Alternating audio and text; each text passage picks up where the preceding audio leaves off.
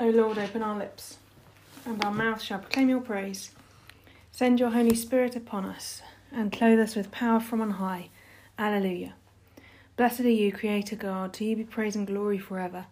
As your Spirit moved over the face of the waters, bringing light and life to your creation, pour out your Spirit on us today, that we may walk as children of light, and by your grace reveal your presence.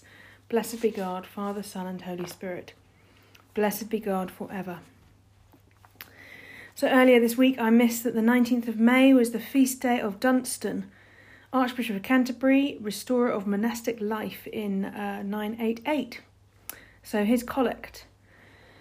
Almighty God, who raised up Dunstan to be a true shepherd of the flock, a restorer of monastic life, and a faithful counsellor to those in authority, give to all pastors the same gifts of your Holy Spirit, that they may be true servants of Christ and of all his people through Jesus Christ our Lord. Amen. And so, as we rejoice in the gift of this day, so may the light of your presence, O God, set our hearts on fire with love for you, now and forever. Amen.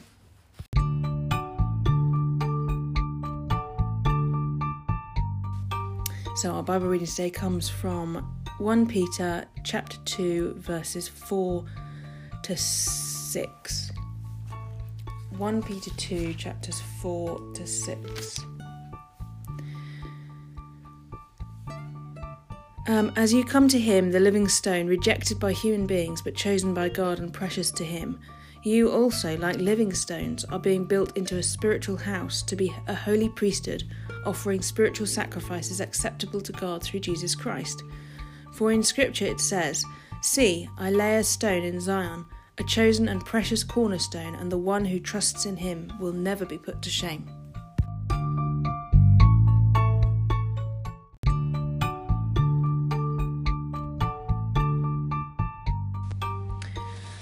Reading from So You Don't Want to Go to Church Anymore. You know what this whole thing is? You know, you know what this whole thing is about, Jake? John leaned back on the bench, crossed his arms over his chest, and looked out across the playground. It's about life, God's real life filling your own. He moves in so you so that you will no longer entertain any doubts about his reality. It's the kind of relationship that Adam tasted when he walked in the garden with God and heard his great plan to have, have a people through whom he could de- demonstrate his reality to the world in more ways than you could ever imagine.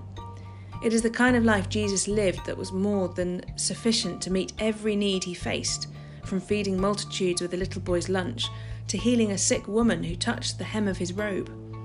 This life is not some philosophical thought you can conjure up through meditation or some kind of theological abstraction abstraction to be debated. It is fullness. It is freedom. It is joy and peace no matter what happens, even if your doctor uses the C word when he gives you the results of your MRI.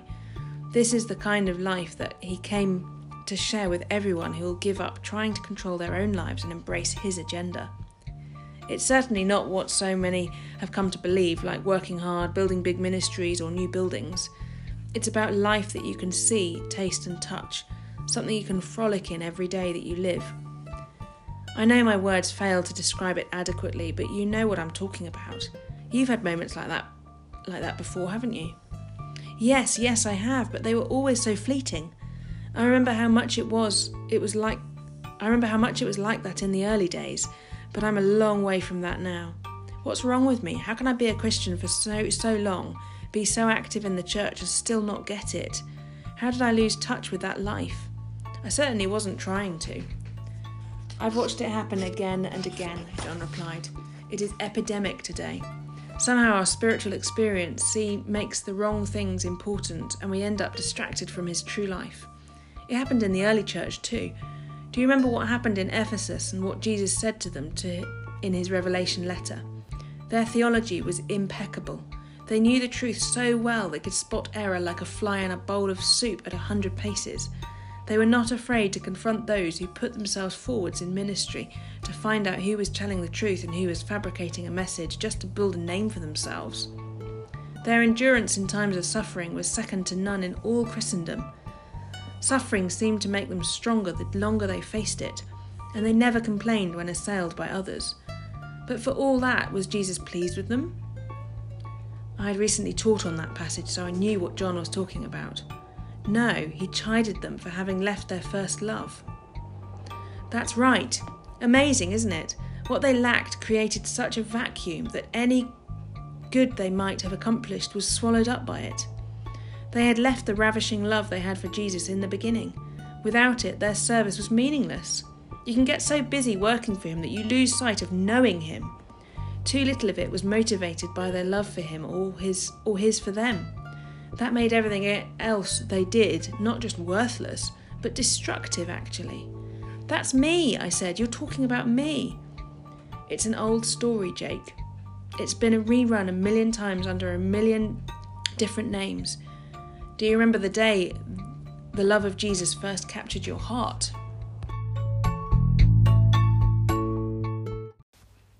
So, our common worship response is Come, Holy Spirit, fill the hearts of your people and kindle in us the fire of your love. All who are led by the Spirit of God are children of God and fellow heirs with Christ. Come, Holy Spirit, fill the hearts of your people. Renew the face of your creation, Lord, pouring on us the gifts of your Spirit, and kindle in us the fire of your love. For the creation waits with eager longing for the glorious liberty of the children of God. Come, Holy Spirit, fill the hearts of your people, and kindle in us the fire of your love. So our prayer today comes from the writings of David Adam. Let us pray. We pray for all who have fallen into sin and evil, for all who have fallen upon bad times, for all who have fallen into, into sickness, that in you they may be uplifted and rise above that which would bring them down.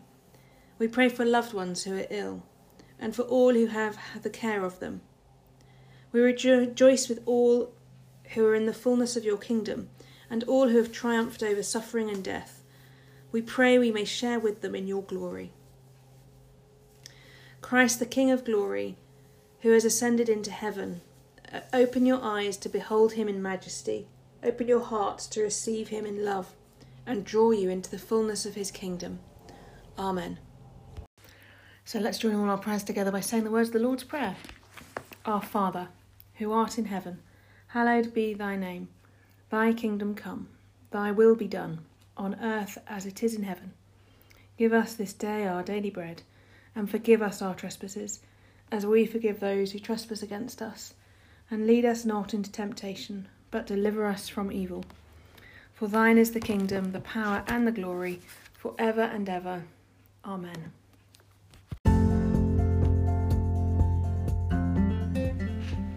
Well, thank you everyone for being with me today. I'll be with you again tomorrow, Saturday. I hope you don't get blown away because it is very, very windy today. It's horrible. It's like a proper Octobery, Novembery, cold wind and rainy, just mankiness. I am told though that the sun is coming next week, apparently. Whether it's going to be like here for like an hour or whether it's going to be here for sort of, you know, much longer than that, that would be, you know, I don't know, but I'm hoping that it's going to come and it's going to stay and we're going to have some proper sun. So that's what I'm keeping my fingers crossed for. Have a good one, everybody, um, and I'll try to be with you tomorrow. So may the, kin- blah, blah, blah. may the Spirit kindle in us the fire of God's love. Amen. Let us bless the Lord. Alleluia, alleluia. Thanks be to God. Alleluia, alleluia.